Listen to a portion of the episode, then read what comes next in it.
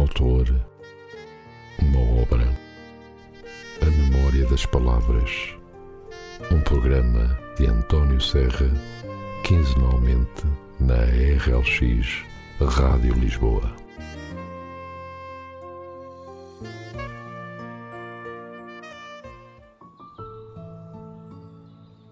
Ora, sejam muito bem-vindos a mais um programa A Memória das Palavras. O meu nome é António Serra e vou estar consigo aqui durante alguns minutos para lhe falar de um autor e de uma obra.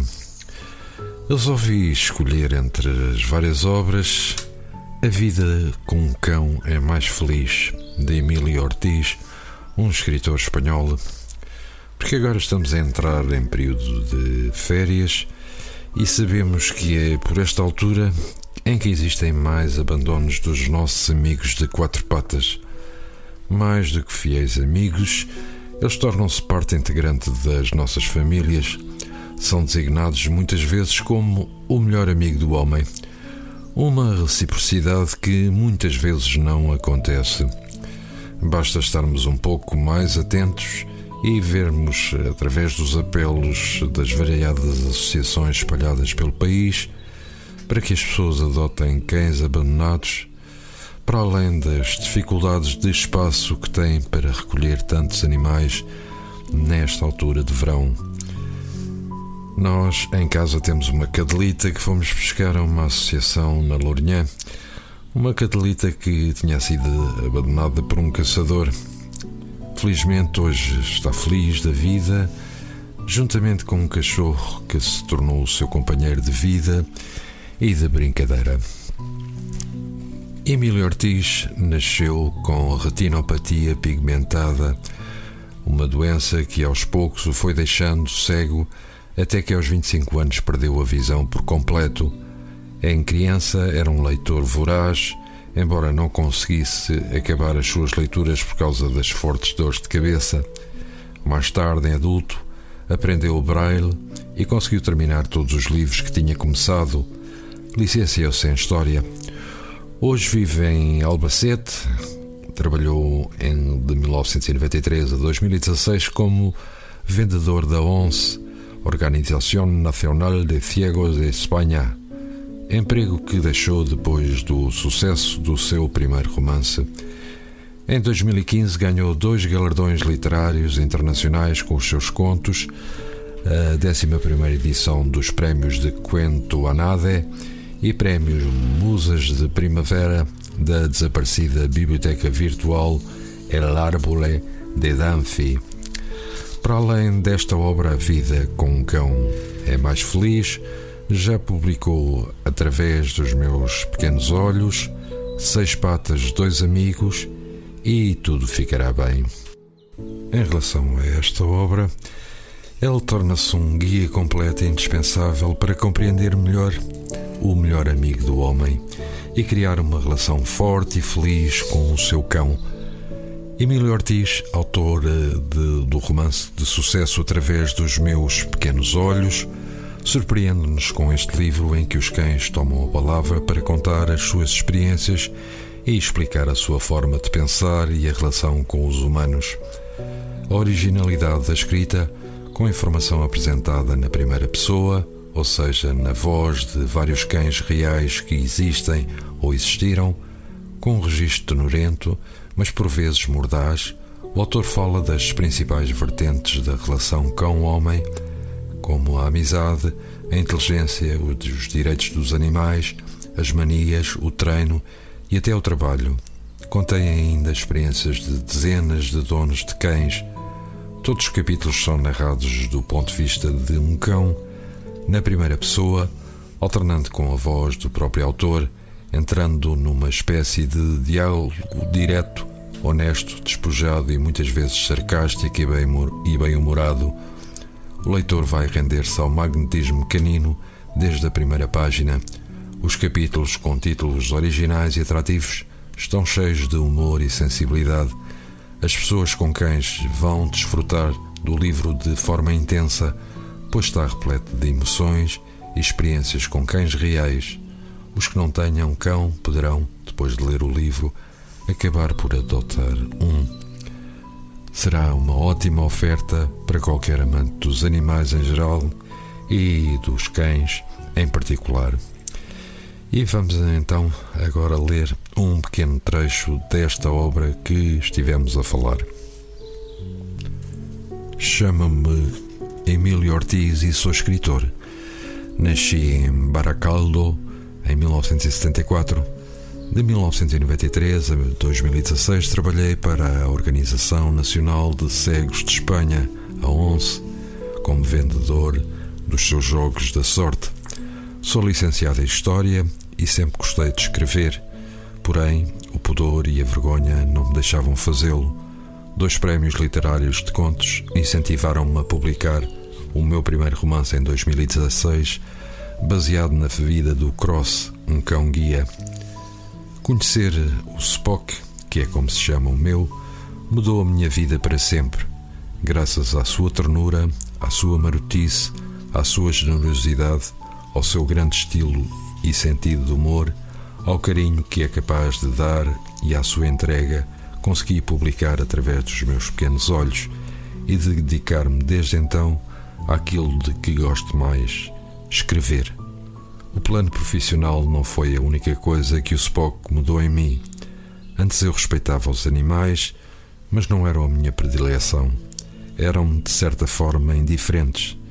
Mas desde que entrou na minha vida, ou eu na dele, colaboro com diferentes associações, luto contra o abandono, os maus tratos contra os animais, contra o seu consumo e exploração e, claro, sou contra as touradas e condeno qualquer evento erroneamente chamado festejo ou espetáculo no qual se utilizem animais. Por tudo isto, cheguei a receber mensagens anónimas nas quais me diziam que a utilização de um cão-guia é uma exploração excessiva do animal porque vai contra o seu desenvolvimento natural. Se assumirmos isto como verdadeiro, podemos também incluir todos, mesmo todos os cães domésticos. Não é natural ter um cão fechado entre quatro paredes, atá-lo com uma trela, não o deixar comer o que quer, seja lixo ou veneno. Como digo, o Spock mudou a minha vida.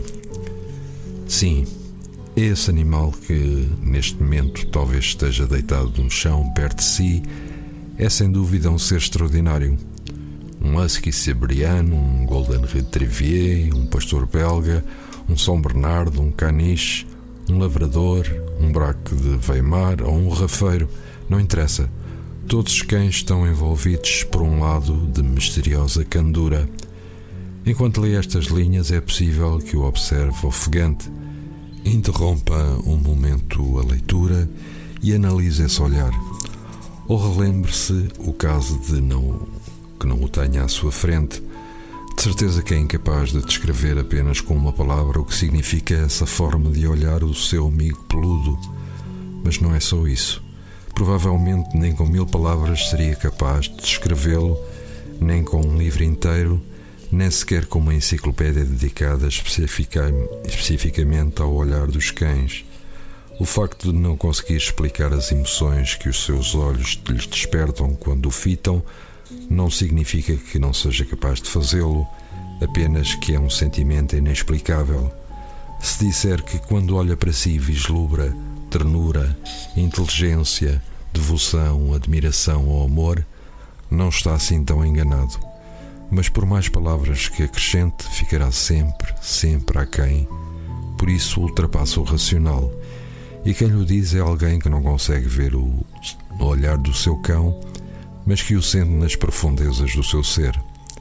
Às vezes julgará que o seu cão lhe quer contar coisas e que não pode fazê-lo, dado que não utilizam a mesma linguagem. Isso é, em grande parte, verdade. Repare, sem ir mais longe, no momento em que ele precisa de água e o leitor não se dá conta disso, choraminga, mexe-se de um lado para o outro e fica desesperado até lhe transmitir o que quer dizer, e de seguida abana da cauda alegremente enquanto lhe enche o recipiente de água limpa. Porém, só se sente a falta desta ausência de uma linguagem intrinsecamente comum quando as necessidades que se solicitam são materiais, porque nem o leitor nem ele precisam de pertencer à mesma espécie animal ter a mesma morfologia ou uma linguagem única para expressarem os vossos sentimentos mútuos. Como dizia no início desta introdução, o cão é um ser extraordinário. Já o era nas origens, quando há mais de 100 mil anos os seus antecessores quase não se relacionavam com os nossos. Sem dúvida alguma, o homem contribuiu e muito para evolução cognitiva e até sentimental do cão, mas temos de ter consciência de que o contrário também aconteceu. É provável que o primeiro olhar trocado entre aquele homem primitivo e o canídeo selvagem estivesse cheio de desconfiança mútua, mas quase de certeza que, em instantes, ambos tiveram consciência do futuro que as duas espécies tinham pela frente. Se o seu cão está por perto, acaricie-o e olhe-o fixamente nos olhos.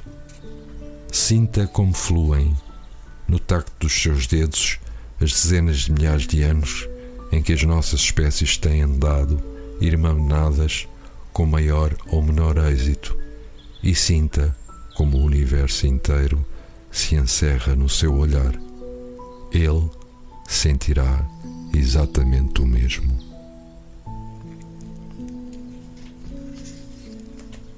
E depois de termos lido um pequeno trecho deste A Vida com um Cão é Mais Feliz, uh, e antes das despedidas, vou-vos deixar com um tema musical na voz de Luísa Sobral, Alone.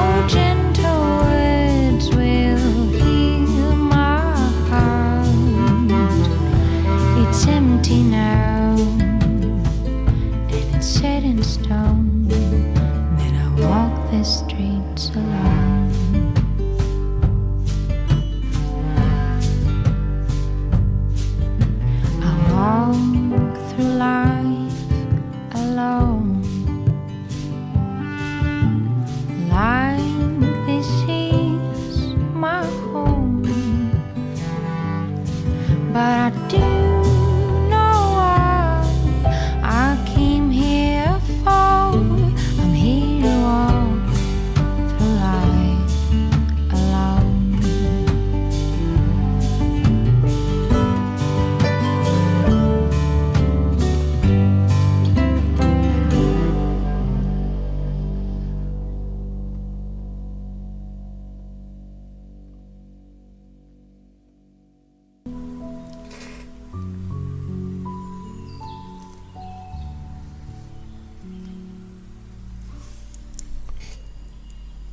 E agora sim chegamos ao fim de mais um programa Memória das Palavras.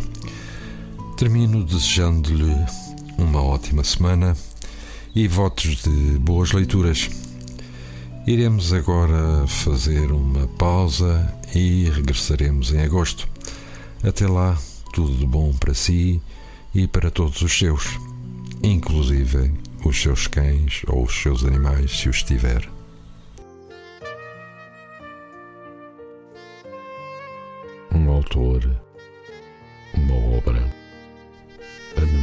Das palavras, um programa de António Serra, quinzenalmente na RLX Rádio Lisboa.